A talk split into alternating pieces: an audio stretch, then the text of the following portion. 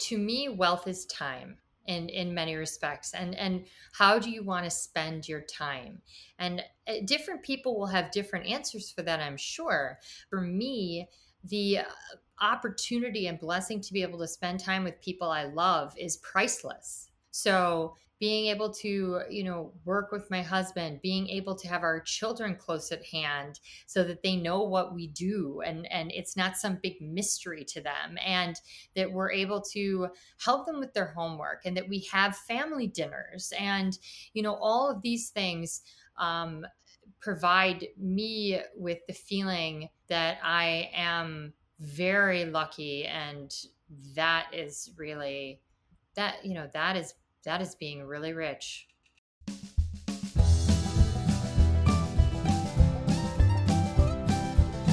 Welcome to Bulls, Bears, and Bourbon, the investing show with a buzz. Sit back, relax, let's take the edge off, grab a nice glass of bourbon, and enjoy. Cheers from your host, James Vermillion. But first, let me kindly remind you the information in this podcast is educational and general in nature and does not take into consideration the listener's personal circumstances. Therefore, it is not intended to be a substitute for specific, individualized financial, legal, or tax advice. To determine which strategies or investments may be suitable for you, consult the appropriate qualified professional prior to making a final decision. Thanks for listening. Welcome back to Bulls, Bears, and Bourbon. I'm your host, James Vermillion, owner of Vermillion Private Wealth, and I'm super excited today to offer up an extra boozy episode. I had the pleasure of chatting with Dr. Sonat Birnecker Hart, co founder of Koval Distillery up in Chicago, Illinois, and she shared her journey from academia to distilling, including some really creative and cool ways her and her husband, Robert, financed the massive undertaking of building a distillery.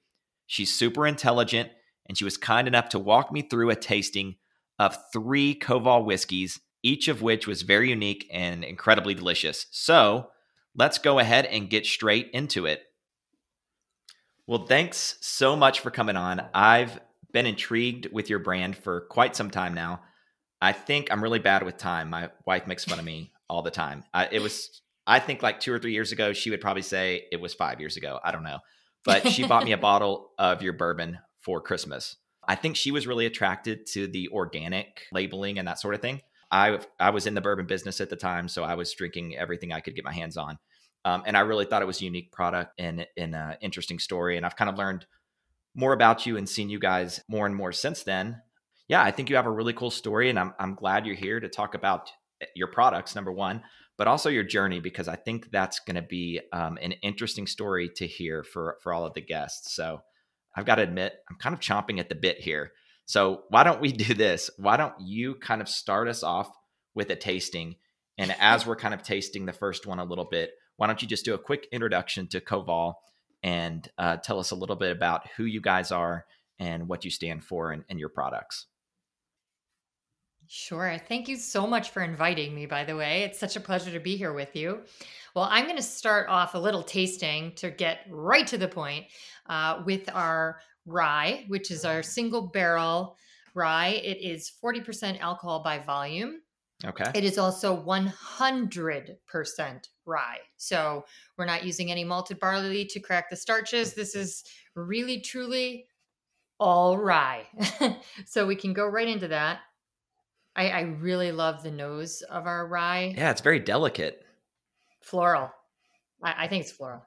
Yes, very much so. And some honey. I get a lot of honey. Yeah. Actually, I, I get honey too.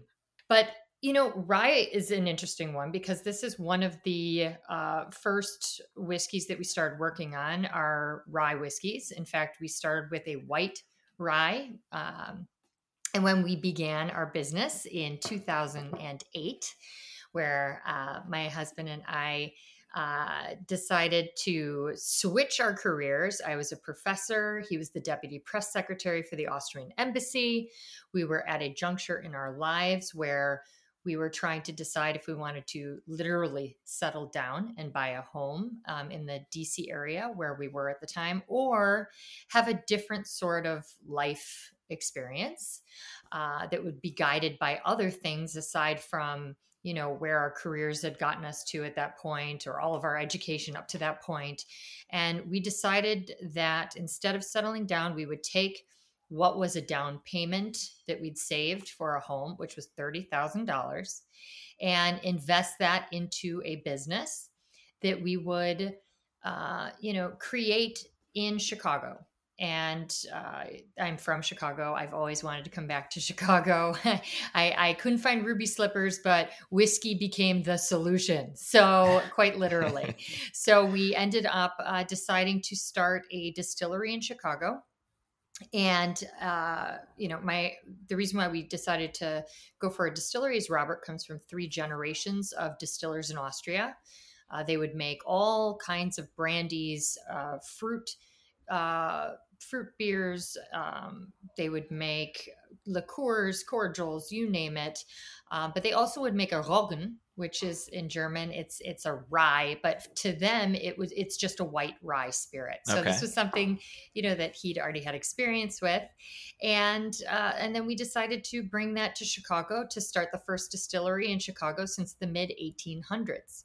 So that was uh, you know it was it was a really a big life change for us, but it was in a direction that got us what we wanted out of life, which was really to work together, to do something we could be proud of, to honor family heritage and traditions, and, you know, to be close to family, uh, which, you know, I feel is something that that isn't always a priority uh, for our society. I mean, maybe 200 years ago it used to be, and and maybe it is a little more now than it than it was when we decided to make this change. Right. But you know, it's like people go away to college and then they they they work somewhere else, and and you know everything is sort of pushing them sometimes away from family, and we wanted to just change the course and go towards family. And we're really glad we did. And really, everything we do is very much uh, inspired by just being a family business and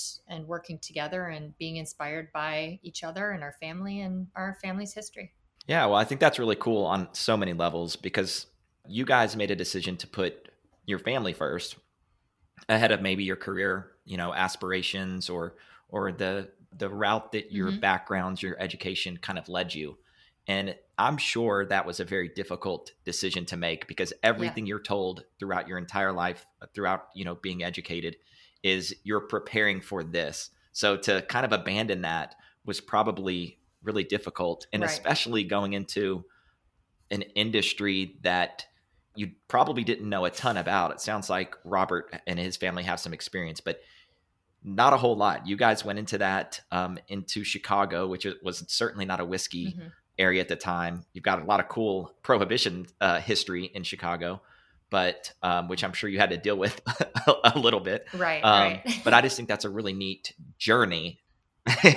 yeah, it, I, I just that it's such a cool journey, and I think when you're motivated by family and when you're motivated um, by things maybe other than money, sometimes you can actually find the most financial success. Yeah. That way. Um, so yeah, tell us a little bit more about coming to Chicago and what that was like, just getting Koval up and running um, from nothing. Sure. And, and really, it was uh, from nothing. I mean, as I said, we had $30,000. And so, you know, that anyone in the liquor business, you know, there's always that saying, you know, how do you make money in the liquor industry? Well, you have to have a lot of money, you know, in order to make it. Right. Um, we didn't. And so for us, you know, we we started with you know what was a down payment on a home as i said we moved in to my parents home into my brother's you know old bedroom with our brand new baby and invested every single penny we had into the business. And then also um, did something which i would not recommend to anybody, which is at the time, there were all these offers on credit cards for 0% financing for a year. So we said, okay, this will be much faster than getting an SBA loan. so we just charged up the credit cards, then transferred the balances and charged up more and transferred the balances. And then we had free money. But of course, it was only for, you know, a year. And then it would go to 26%. So I will say, say it was free money, but it was very motivating free money because if we hadn't paid those credit cards, I off, imagine it was. yeah. So we had to really kick it into gear, uh, or we would have gone into debt very, very quickly. And so, you know, some of the things that we did was, um, you know, really work together to figure out well, how are we going to pay off all of our credit cards and how, you know, how are we going to get this business going? So there was really a lot going on at once. And I would say, you know, to sort of parse it out a bit with regard to the the challenges of financing the whole operation, we had to really think about well, how are we going to do this? Because we weren't going to be able to sell enough product right away to pay it all off. That just, mm-hmm. it was not going to happen. And so, and this was also very early days for craft distilleries. Keep in mind, you know, when you told someone you're starting a distillery, they were like, in your bathtub? You know, it just wasn't, there was no concept, you know, of a smaller scale distillery, you know, in the minds of people at that time. We were one of the first you know 25 DSPs in the entire United States. Right. You know, I mean that's shocking. There are probably 25 a day now being produced. Exactly. I mean, now we're we're closer we're we're on the other side of 3000, I think, but you know, at the time there really weren't many distilleries at all in the entire United States. Right. So there were a number of things we had to deal with, but with regard to the financing part of it, instead of getting investors instead of uh, you know getting loans what we decided to do was uh, use our own you know intellectual capital so to speak in every way we possibly could so we thought about okay what are our skill sets what can we do to make money and what can we do to make money in a model that that allows us to remain within the industry itself. So, to create sort of a vertical business model. Mm-hmm. And so, one of the things that we decided to do was obviously we needed more equipment. We needed to pay for a very expensive still. And so it started with us trying to figure out ways to get discounts on things. You know, we wanted a deal, but you know, nothing, there, there are no free deals really. Right. So what we started doing was offering value to our partners and to those that we were looking to gain equipment from or uh, information from or whatever it was. We wanted to provide them with value. So it, the equipment companies, for example, they they didn't have websites in English. So it started very simply as, you know, let us translate your website because we're both fluent in German. So we we started translating websites. We started then, you know, offering whatever sort of assistance we could in helping these companies break into the American market. Let us be your manufacturer's representative. So we really started creating these relationships. And in so doing, we really forged relationships that have been long lasting and have grown and developed in really wonderful and beautiful ways that have also provided us with a lot of information about the industry and particularly the hardware that's required, even the software. I mean, we're doing automation and programming uh, to make sure that the stills have a level of automation so that smaller scale distillers don't need to fly blind while they're distilling that they can see what's happening because of a intricate uh, set of sensors that we've now figured out how to engineer and put into these stills so that they can monitor flow rate and temperature and ambient temperature and all of these things that you would imagine a very very large industrial distillery would have but on a craft scale like to to make it possible for craft distilleries to have that same level of science and precision. Um, so these were all things that we were doing really just to help us get you know discounts or um, to get some money so that we could pay off these credit cards. Uh, and another thing was is that as you know when we started this we were the first distillery in chicago as i said since the mid 1800s and with that you know, there are great things about being first and then there are really difficult things about being first. Right. And so there were a lot of laws that really needed to be changed. And so while we're starting all this while we're trying to you know uh, finance the whole operation while we're working you know doing other side gigs all, the, all along um, i was also uh, trying to change the laws. So i had to go to springfield illinois a number of times lobby that sounds fun. oh, it was really fun. You know what they say? They say uh, there are two things you never want to see being made. It is sausage and legislation. I would rather see the sausage, to be honest with you. Oh, believe me, it was it was quite quite eye opening. Uh, you know, and this is Illinois we're talking about. So you can imagine that was some serious sausage being made. No, so I believe it. Oh, yeah. So, but, you know, I, so I was trying to get these laws changed, and I actually did manage to get the first craft distillers bill passed that allowed us to have uh, a different license category, allowed us to do tours, tastings, uh, retail on site. None of those things were allowed. And those things are really essential for craft distilleries so that they can reach out to their fans or community. People can find out what they're doing, what they're doing differently. Um, you know, because it's, you know, there's there's not a lot of marketing you know funds that small brands have you know to be able to sure. to get the word out so one needs to have these opportunities for personal interaction that just weren't available when we started right and so that was something that we were working on in the very beginning as well. And so all of these things we were creating sort of a financial infrastructure for ourselves. We were creating a legal framework and infrastructure for ourselves uh, all at the same time. And in addition to that, you know, we started noticing other ways to finance, not just in, uh, you know, working with these other companies that we wanted to get equipment from, but uh, you know, we started getting phone calls all the time from people who had read about us or said, Oh, I saw the article about you in the Tribune. I would love to start a distillery. You know, my family, we've been making, you know, apple brandy in our backyard for years. And I'm like, You don't want to say that. Probably um, should avoid that little piece of information. Yeah. Yeah. You, you don't want to tell that to everybody you meet. Um, so, you know, they would say, Well, I, I really want to go legit or I want to do this for real can you tell me how? And and you know whenever anyone called the distillery at that time they would get my cell phone. Mm-hmm. so you know i'd be talking to people and i would you know i was formerly a professor so i, was, I love educating. So I, i'd be talking to them and i'd be nursing and i'd be like you know you know distilling or do you know do all these things. I'd be getting like a crick in my neck with holding the phone. And it, it got to the point where we had so many people calling and asking us how to do it and how to get started and where to get equipment or where are we sourcing our grain or what you know all sorts of little questions that it got to to the point where we just could not talk to everybody for 2 hours you know every day right. without you know it interrupting our own work so we started saying come to our workshop and so then we created uh, a workshop we were one of the really very first ones to to do that. We uh, over the years now we've educated over three thousand five hundred people in how to start a distillery.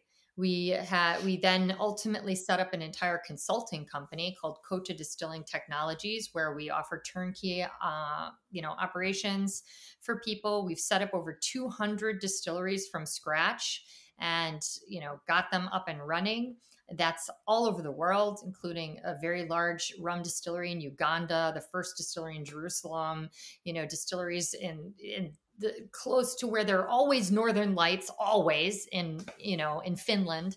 Um, that is so and, cool. And, yeah. And all over the world, all over the US, Canada, you name it. So it really was a wonderful experience for us because not only were we able to grow our business, you know, organically without needing to, you know, hand over control to uh, other financial, you know, investors or to um, sell in some way so that we could then scale. We were able to really maintain complete control, but at the same time, it was wonderful fun And also, we were able to get such a good overview of what everyone was doing.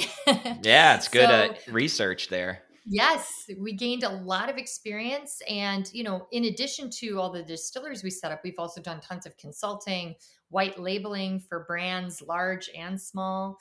Um, you know, and and all of that really allowed us to uh, have a really um, you know, wonderful way to grow our business in, and, and also very unconventional way, I suppose, because it, it really was a lot of work. It was as if we had like five different jobs at once. Right. But it, it paid off in the end.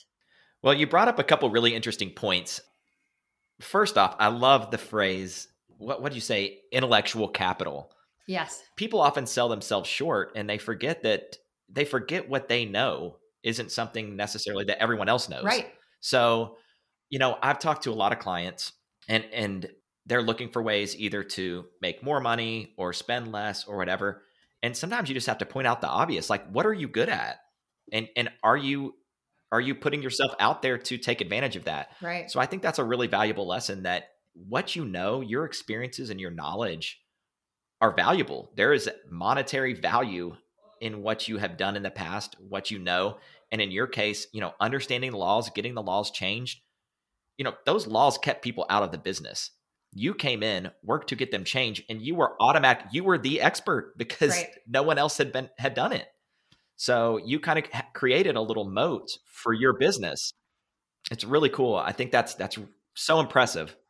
Well, it's it's very sweet. It was, it was a lot of hard work, but but what you brought up is also I think very important is that we did it ourselves. I think that another sort of I, you know, it's fine for people to get help always, for sure, and and you know, good help is is very valuable.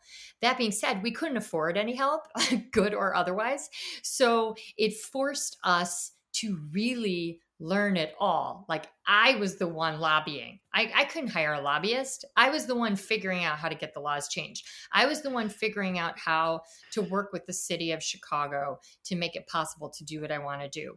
I was the one, you know, running around um, you know, helping other people get their businesses started and answering their doing the work for them. You know, they don't want to, they didn't want to figure out how to submit their COLAs, you know, so I'm submitting their COLAs or I've, you know, so it's, it's just even in doing the work, you have a valuable, you know, skill set.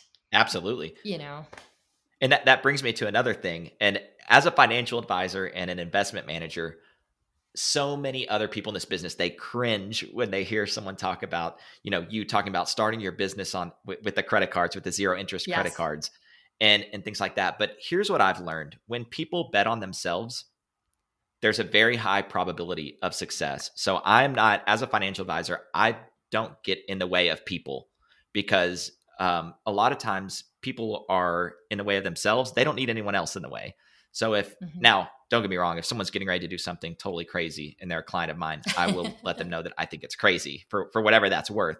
But um, right. you know, desperation. You mentioned when those those uh, credit cards, when the interest starts, when it kicks on after that year, desperation can can make people do some incredibly impressive things and you put yourself in a position oh, yeah. to have to make it work. It had to work. There was no option in your mind right. that we have to get this done and figure something out. It forced you to be creative. It forced you to use your your mm-hmm. experiences, your background, your um, knowledge of the German language, um, and those things, and it and it forced you to create a brand that now I'm sure is, is growing, and and and you've got these other aspects of that business that that you can vertically integrate. And I think that's um, just a really cool lesson for people that, you know, not to say there's any one way to do it, but um, betting on yourself, there's a there's a high probability um, of a good outcome, and a lot of people sell themselves short. Yeah, absolutely. I, I think that's very true, and I think that you know sometimes people are nervous about doing the work but once they once they start doing it they realize actually i can do this or actually this is not you know um, mm-hmm. so difficult that I can't, you know, read through it all and figure it out, you know? And I feel that, you know, that's when you really are able to learn a great deal and add value, you know to what you're doing because you're really you're just you're just going for it which i think has been very very helpful yeah to everything that we've done totally agree well should we move uh, to the next whiskey here i'm uh, getting thirsty sure let's go from the rye to the you know i wonder should we do bourbon or four grain dealer's choice I know it's crazy. All right, let's do the bourbon. I've got my a little Okay. baby one right here. So, all right, so we'll do the bourbon. That's what I picked up actually, the three pack. That's Yeah. really cool. Yeah, That's a really, fun? really nice presentation and uh, just really cool for something like this. Yeah, absolutely. I mean, it's fun to try three different expressions, you know, of a distillery. So, what's fun what's fun about the bourbon is that it is a mash bill of corn and millet. So, millet is not one of your usual suspects when No, it is not. whiskey. but for us, millet is very important, uh, and it in it really speaks a little bit about the nature of our distillery, in that when we left our careers to do all of this and started distillery, we wanted to make sure that we were not necessarily reinventing the wheel. There are fabulous distilleries. As you know, you come from a place where there's many, many fabulous distilleries. Yes, there are. And we wanted to be able to um, try and do something that that that was really ours, you know, in some way. And w- we wa- we thought about well, what would that look like or taste like rather? What would that be? And so we thought of two different ways of you know creating our own identity in this American whiskey world. And so one of the ways was in using alternative grains because when we started this, there weren't really a lot of distilleries. I mean, there were some that were using interesting alternative grains, but um, in general, there weren't a lot of distilleries um, making, you know, mainline products um, with grains such as millet. And so we decided that we would use alternative grains in, in our whiskeys. So our mil- millet features prominently in our bourbon. We also make a 100% millet. We make a 100% oat whiskey, and our four grain, which we'll try next, has oat, malted barley, rye, and wheat in it. So, using these sort of fun different grains became uh, an element of our identity and, and what we wanted to bring to the market. But the other thing that we wanted to do to sort of differentiate ourselves as a distillery was and this is sort of what i was talking about before in honoring family traditions is that robert comes from as i said a family of distillers but it's important to to note that they're brandy distillers and when you're making a brandy it's very different sort of distilling process uh, than if you were making a whiskey, at least in the traditional American whiskey sense. Because when you make a brandy, brandy distillers are usually they're not usually very large in in Europe or in Austria or in France. They're usually smaller distilleries, like a craft distillery size, and they are they would never use anything but the heart cut of the distillate. So really the fillet of what comes off the still, the pure ethanol portion of the distillate. Because a lot of the fruit brandies that are made in Europe are unaged. So if you have some of those long ends in it, uh, a lot of the fusel oils, it's not considered, you know, uh, the best way Right. to make a brandy. So this is the tradition that Robert grew up in, and he grew up making brandies with his family. So they would never use the tails. We decided that one of the things that we would also have to differentiate ourselves from other distilleries uh, would be to do the same thing for grain. So we would apply this brandy approach of using only the heart cut and not use any of the tails uh, for our whiskeys. Now, I'm not making a value judgment with regard to whiskeys. Using tails and whiskeys can be delicious. It's it's wonderful, um, and it can create oily elements to it. Um, but it's it's just it's a different style not to. Right. It creates a different type of whiskey in a way that does not taste like whiskeys that um, have tails in them. Uh, and, and it also allows us to use the barrel not necessarily to mellow tails, which they do and do a good job doing that, but to really only use the barrels for flavor and natural color and aroma, as opposed to like sort of the filtering components of it because that's unnecessary because there's nothing that goes in there that needs to have sort of the flavors mellowed. Because you know if you drink tails by themselves i don't know if you've had tails by themselves but they kind of taste and no i don't think i have. Yeah they sort of taste and smell like a wet dog like by themselves. Just oh, it, don't think i will then. Yeah well i mean there's you know they're not bad for you in the same sense that the heads are which you know that's like nail polish remover essentially and the sort of just you know um and it's horribly poisonous. Tails are not. They just have like a different chemical components to them, uh, and they they work really well once they're aged. But we decided to take this brandy approach um, and have a very clean, bright whiskey because as a result, right? So one that just is it just has a different composition, actually, just even chemically, you know, because of the lack of tails um, in them. Right. So that was another way we wanted to differentiate ourselves. I will say that it's now sort of become a new school of American whiskey because if you look at lots of craft distilleries websites, they talk about using only the heart cut of the distillate.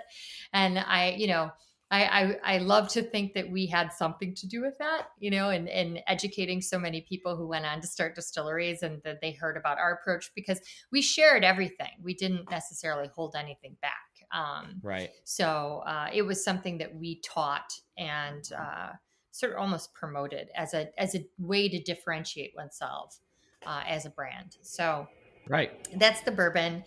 Um, one other thing about the bourbon that's fun is that millet is also a rotation crop and in that we we care about being organic uh, you know it's not just about thinking organic grains are good. It's it's really about the whole practice of organic farming and being benevolent to the land and not using pesticides. And one of the things that's really important for farmers in general is to be able to have a rotation crop. And it's nice when you know you have uh, somebody that wants to buy it all you know yeah, sure. we're buying all this millet so it's it's it's nice it it's a win-win for everybody so now I've heard of millet, but it's not something and not just in whiskey. I mean, you just don't hear of it being used too often here in the United States that I'm aware of. Where predominantly mm-hmm. is millet grown? Is it is it easy to grow, and what other uses for it? Um, it's obviously not an important dietary staple here. So, what what else do people use millet for? Well, it's a major dietary staple in places such as Nepal. You know, um, other parts of the world, right. it's it's key. And in fact, all of the whiskey made in that you know in Nepal uh, usually is is from a base made out of millet. Um, and raksi it's a kind of spirit that's made out of millet. Okay. Uh, it's in Russia and in other parts of, of Asia, millet is used you know all the time as sort of like a, a popular cereal breakfast cereal sort of like we right. use oatmeal mm-hmm. uh, that being said in the united states unfortunately it does not have the same popularity um, as a sort of cereal that that we eat for breakfast or or otherwise we use it in gluten-free breads uh, so because it's a gluten-free grain. Okay. So sometimes it appears in gluten-free items uh, in in the grocery store, breads or crackers or things of that sort. Uh, but you know, you've probably also seen it as bird seed. It's those little tiny beads. Okay, there you go. Yeah. yeah. So it's yeah, it's a it's a fun grain. Well, I'm telling you, I, am loving this bourbon. Mm-hmm. I'm, I'm loving this. It's the the nose is is is very different there's um, I get a lot of kind of buttery uh, uh, yeah. notes there on the on the front end, but there's something that that honestly is just different, and I wonder if that's not some of the millet that I'm not necessarily used to kind of coming through. Oh, for sure. And it's definitely pleasant. It's just it's a note that I wouldn't necessarily identify. Absolutely. I mean, millet really changes the whole nature of this bourbon. And you know, bourbon is a is a kind of whiskey that you know, some people love or some people don't really particularly like it. They like other kinds of whiskey. And I, I feel it's bourbon can sometimes be polarizing. Whereas I feel like this bourbon is so different from what you expect, you know, even though it is 100% a bourbon. I mean, there's there's no arguing with with it. it it's right. It meets all the requirements. It's just very different in nature because of the millet. Well, I would say this: it's got a um, a, a kind of a special earthiness that I don't usually Yeah. get. Um, and again, I guess that goes back to the millet. I'm not aware of any other bourbons that I've had No. having millet in the mash bill or or certainly featuring prominently. So Yeah. that's that's really interesting. Yeah. I, I I don't think there are others. And I don't think I knew that the first time I tried it. Right. Yeah, no, it's it's very unique. So, you know, we wanted Chicago to have its own, you know, bourbon with its own identity, you know. Yeah, definitely. Yeah. So And I uh, pick up what else do I get here? I'm getting some uh some brown sugar, Yeah, for sure. Absolutely. And maybe even some some red fruit of some sort. Mhm. But it's definitely a nice balance of of um earthiness and still getting the sweetness from that corn. Mhm. Are you right at about 50 just over 50% corn or are you guys higher than that? Yeah, it's it's 51% corn. Okay. So it's really there's a lot of millet in it. Very interesting. It's very good. Yeah, thanks. It's uh, you know what's also fun about it is it's overproof, so it's forty seven percent alcohol by volume, but I don't think that it it strikes one as having that high of an alcohol content, and I think that that's because of our use of only the heart cut. It's very clean, even though it's a higher proof. Oh yeah. Yeah, I, I would agree with that. Certainly. It's fun to sip. It's very good. Well, let's um I'm I'm actually really excited to shift over um we'll go into the four grain and then we'll we'll kind of get back to the to the conversation. Sure. But yeah, I'm excited to try the four grain. Absolutely. Let's do the four grain. Yeah, so the four grain is uh it's it's a fun one. So we mash all of the grains together. It's uh, a mixed mash bill of oat, malted barley, rye, and wheat. But I would say it's very heavy on the oat and the malted barley with very like much, you know, uh, smaller percentage of the rye and the wheat. It is uh it's also overproof. So this is also 47% alcohol by volume. And you know it's uh also distilled to just the heart cut. You know on the back of all of our bottles we list the grains. So we we try and be as transparent as possible so that people know what it is that you know they're they're drinking so this this it lists the different grains on it um, but yeah, it's a, it, this is a fun one. We wanted to create a complex whiskey. We do a lot of individual single grain whiskeys. You know, as I said, our rye is 100%, our oat is 100%, our millet is 100%.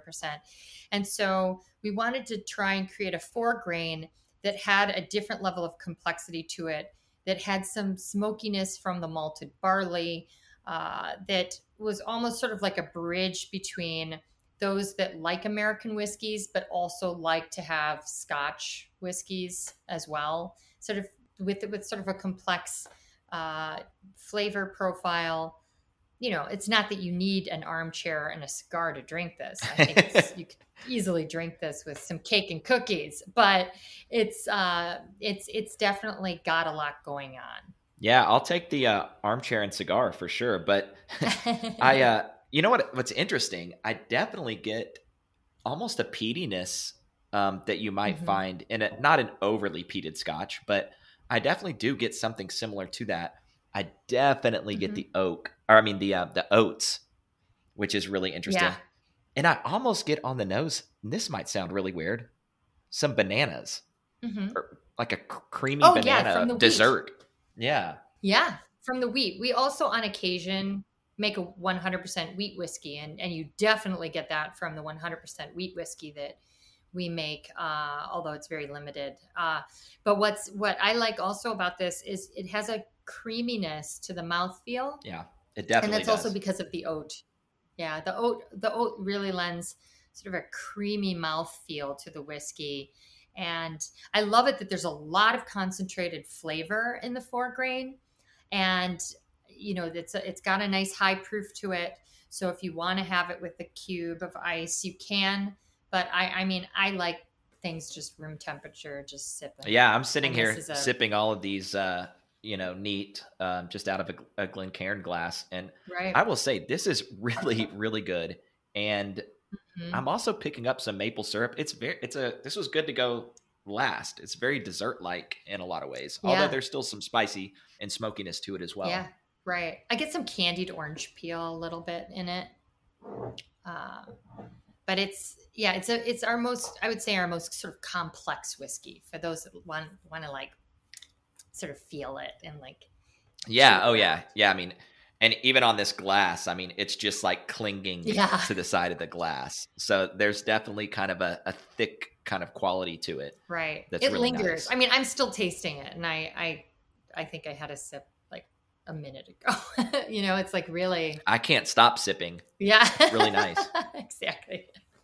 So yeah, so I mean, it's it's a fun one. It really is. So I mean, it's it's really it's one of the things that's nice about all of our whiskeys, and reg- reg- it doesn't matter which one, is that we really try and have a good level of consistency, so that the identity of how we distill is apparent regardless you know? So you're they're all going to be very clean very bright whiskeys um, and also the, the fact that they're single barrel as i said before you know we're very interested in technology uh, and that's something that we have helped many of our uh, clients uh, in consulting with but also ourselves certainly too is that you know we want to maintain a level of consistency with all of our distillations so that what is coming off the still is not dramatically different than the last time we distilled a four grain. So even though they all go into single barrels, we really try and make sure that they are as absolutely consistent as possible. right. And and that matters a lot. So for example, when we're distilling, if there's ever a slight variation for whatever reason in the flow rate uh, or in the temperature, we can adjust it immediately. We'll get an alert. You know, even if somebody's not standing right there watching it, you know, we get alerts everywhere on our phones, on our iPads, on our computers, and it can be immediately adjusted so that everything stays consistent. And that provides us with also a consistent product.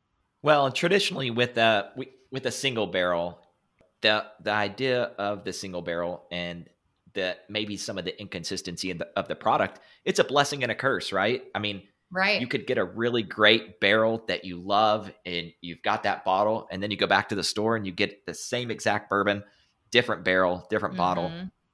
and and it's not as good. So, Right. trying to get that consistency you want it um, Yeah. but you probably still have enough variation to kind of keep it exciting and maybe someone finds a barrel that they were particularly happy with so i think that's the cool Mm-hmm. thing about single barrel but certainly you don't want bad barrels you don't want Yeah. you know you don't want to put out bad product that's not consistent Oh, yeah, never.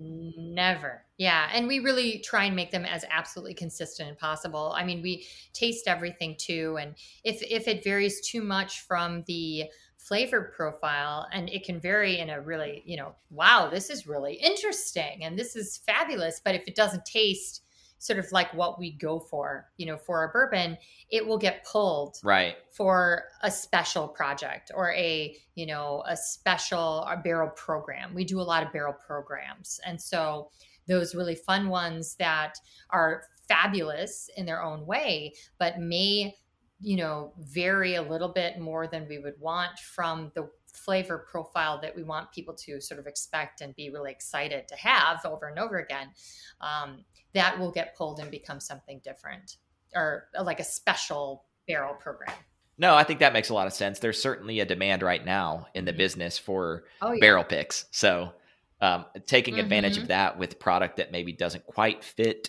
your profile that you want for you know your bourbon or your rye or your four grain. Right. If it fits what they're looking for, their group or you know whatever it is, Mhm. then all the better. Everyone's happy. Exactly. Exactly. Yeah, it's it, it ends up being like a real win-win because you know, for example, if there's like an incredibly hot, you know, summer Mhm. and it affects, you know, the barrels and then we get a we get uh we pull a barrel and it's just extra smoky, you know. That I mean, it tastes great. I I'm like, "Oh, this is really good," but it's just it might not be the exact flavor profile that we want for something else. So people have a lot of fun with our barrel picks and and you know the ways in which it can vary just a little bit and and and create like a, a fun um, special pick yeah sounds like i might need to uh, gather the troops and head up to chicago once the snow melts oh yeah absolutely we've got a lot of fun stuff well cool um, let's move on i want to talk i ask everyone that i have on a couple questions sure and i think we can get an idea of of the answer that you'll have for this first one. But I think it's important. It's it's a question I make sure that I ask myself, and that I, I don't mm-hmm. deviate too far uh, from the answer I, I know I should have. But yeah, when you think about wealth, what does that mean to you? A lot of people, you know, that's a money thing, and maybe it's a money money thing for you. But what does that mean? I mean, to me, wealth is time in in many respects and and how do you want to spend your time and uh, different people will have different answers for that i'm sure but i mean for me the uh, opportunity and blessing to be able to spend time with people i love is priceless so being able to you know work with my husband being able to have our children close at hand so that they know what we do and and it's not some big mystery to them and that we're able to help them with their homework and that we have family dinners and you know all of these things um, provide me with the feeling that i am very lucky and that is really um, that you know that is that is being really rich is is having having that if that's what you want. I mean it does not mean that everybody wants that. Different people want different things but for me it's being able to spend time with family and honor family and honor her- your heritage and honor you know the future. Make sure that you are in a you know teaching your children the right you know the right way. I mean, I have my own idea, it, but sure, I, we know, everybody do. has their own right, their own right way. But but just to be able to do that um, and have the time to do that is, yeah, it's it's wonderful. No, I think that's a, I think that's great, and you know, I think we're really fortunate to live in a time when it's a lot easier and i'm trying to choose my words carefully here because um, i want to pay pay right. respect to the past and and and the future but I think it's a lot easier today to find ways to utilize whatever your skills are and find an audience. You know, because of the internet, because travel is mm-hmm. is so much easier. I just think it's a lot easier for an right. individual or a family to take what they're good at and what they know and actually utilize that and and live off of it and create a lifestyle that is, is suitable for what they want to achieve. And I think that was a lot harder mm-hmm before, you know, all these right. things you did to create Koval, you had to learn so much. You probably would have had a hard time had you not had the mm-hmm. internet and a lot of other resources that didn't exist, you know, 50 years ago. Mm-hmm. So I just, you know, I, right. it, it's just, it's a time where information is readily available. Sometimes it's bad information. Right. so, right. So you've got to sure. learn to filter, filter that out. But, but the information's out there. And if you find reliable sources, we live in a period where you can take advantage of that and create a life that that would have been very difficult uh, uh, to do not all that long ago. And that's something i'm trying to kind of instill i want to instill in my family. And i've got a young daughter and i want her to understand like we you are so lucky. You live in a world that like realistically is your oyster. Like oh, you yeah. can do whatever you want. You can learn what you want. And it's not only can you, it's really fairly simple oh. compared to um, what it was not too too long ago. That's so true, and you know, in in this whole experience, I you know, I don't take anything for granted. I mean, I I recall when I was uh, at the Capitol in Illinois, in Springfield, and I was there to meet with my senator before there was a hearing on my bill and I remember walking through the corridors and, and seeing, you know, where Lincoln and Douglas were, you know, arguing and debating and all of these things that was really uh, amazing that I'm I was able to do that and get laws changed as a woman, you know, in my country for a business that I own. Yeah.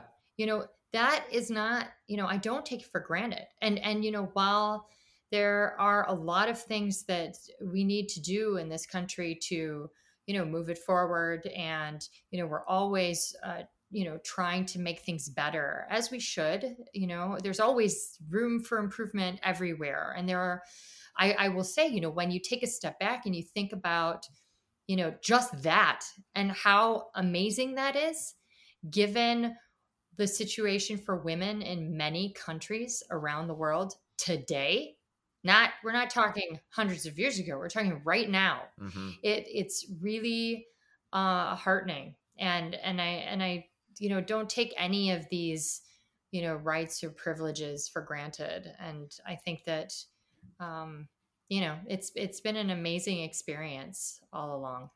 I have a 10 and a half month old daughter and i just love hearing you say that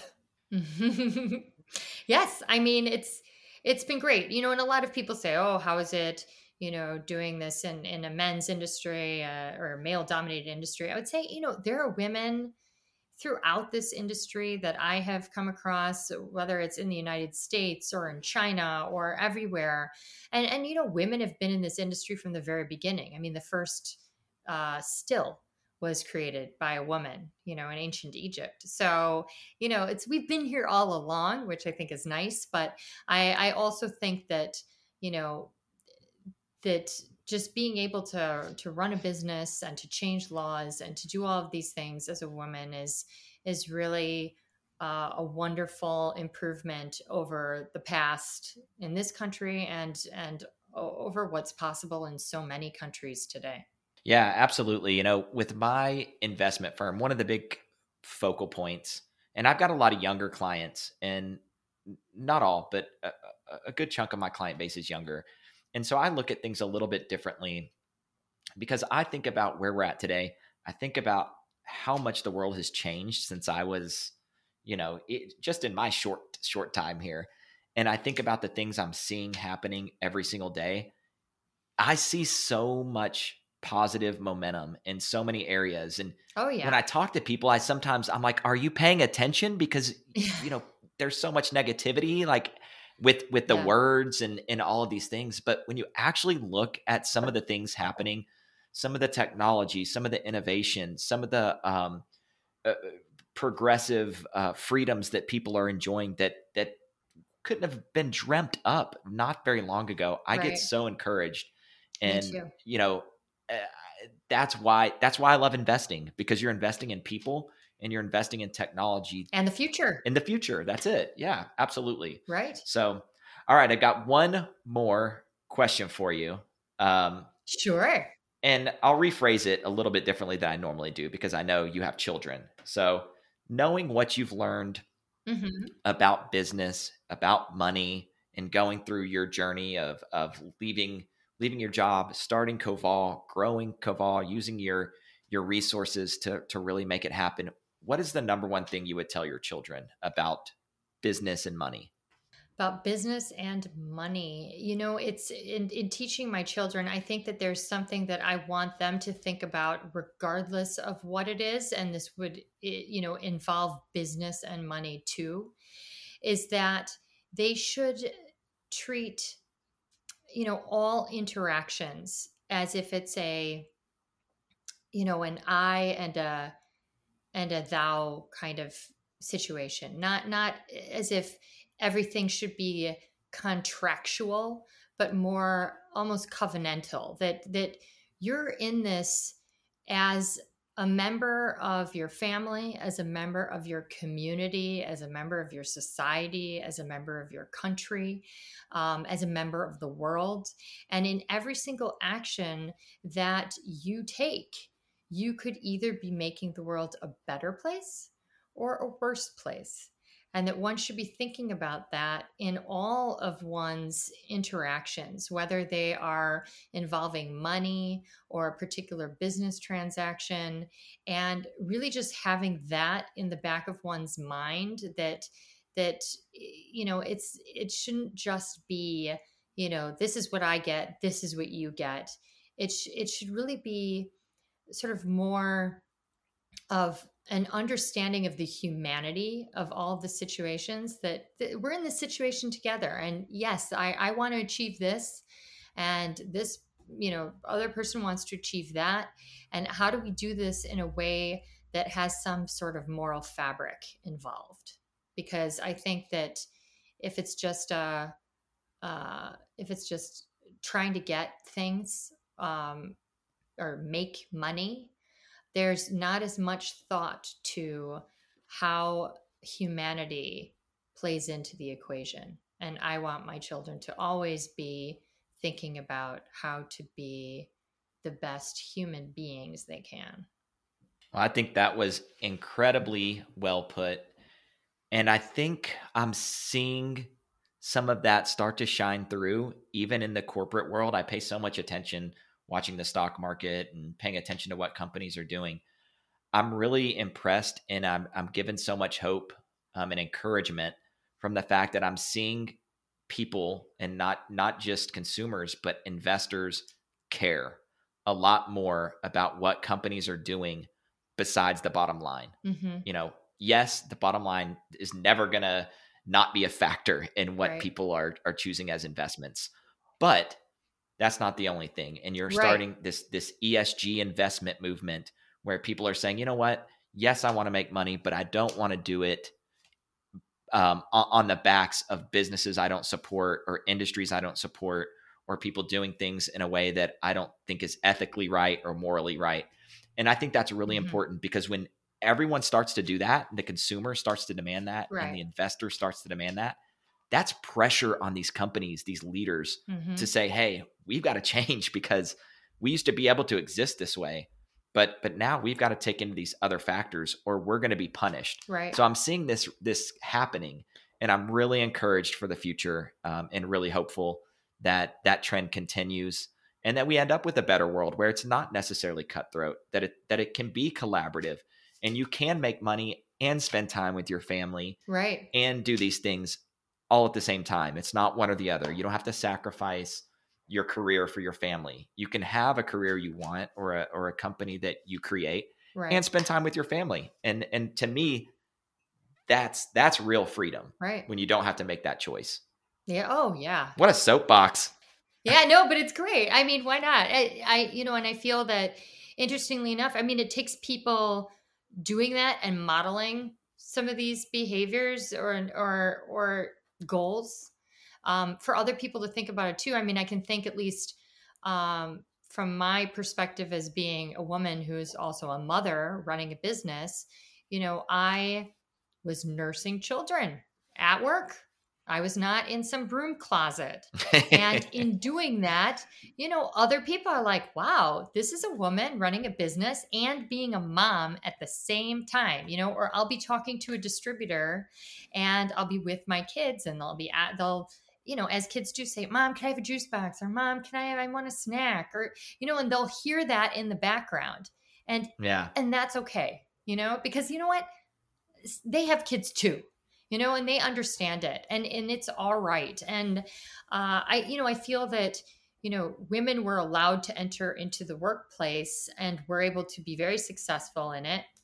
Certainly my generation did so, but, you know, the real, you know, the next phase is sort of how I see it is is for women being allowed to be mothers mm-hmm. and working you know and that's that's really next level. I mean we've seen it to certain degrees in different parts of the world. I mean you have women members of parliament in canada and in australia or was it maybe new zealand? I don't remember where having their babies with them while they were engaged in you know legislation and and doing things um, you know it's you know, that that's just one side of it but uh, i think that there are many sides of it as you said and and you know hopefully things will move forward and we'll have a lot more humanity in the workplace whatever one does. Well i certainly commend you. I commend you and your family. I think koval is a really impressive product and it's even more impressive when you understand the story a little bit and the fact that you all bootstrap that and put so much of your own um, time and energy and money and resources into it um, when there are other ways that maybe would have been i don't want to say easier but um, certainly in some respects a little bit more simple oh yeah so you know i commend you for taking that route and and choosing to to create a life for your family that you wanted instead of just kind of going uh, with the the route of least resistance there. So thank you so much for coming on. I, I love your product. I think you have a great story. Thank you so much and cheers. I really appreciate it. Yeah, cheers. I hope to get up to Chicago whenever this deep freeze um, ends. So thanks for coming on. Um, it was wonderful. Yes. And uh, we appreciate it. Thank you so much. We, we look forward to seeing you in Chicago. Thanks for tuning in to episode three of Bulls, Bears, and Bourbon. I hope you enjoyed the conversation with Dr. Sonat Birnecker Hart of Koval Distillery as much as I enjoyed drinking their really interesting whiskeys. Uh, please don't hesitate to reach out to me at james at vermilionprivatewealth.com if you have any feedback or suggestions or some topics you'd like me to cover. I want this show to be compelling, interesting, fun, so I am open to feedback and would love to hear from you. If you're enjoying the show, please subscribe so you'll get notified next time we release an episode. And I can't wait to share some of the guests we have coming up. So until then, take care. Thanks.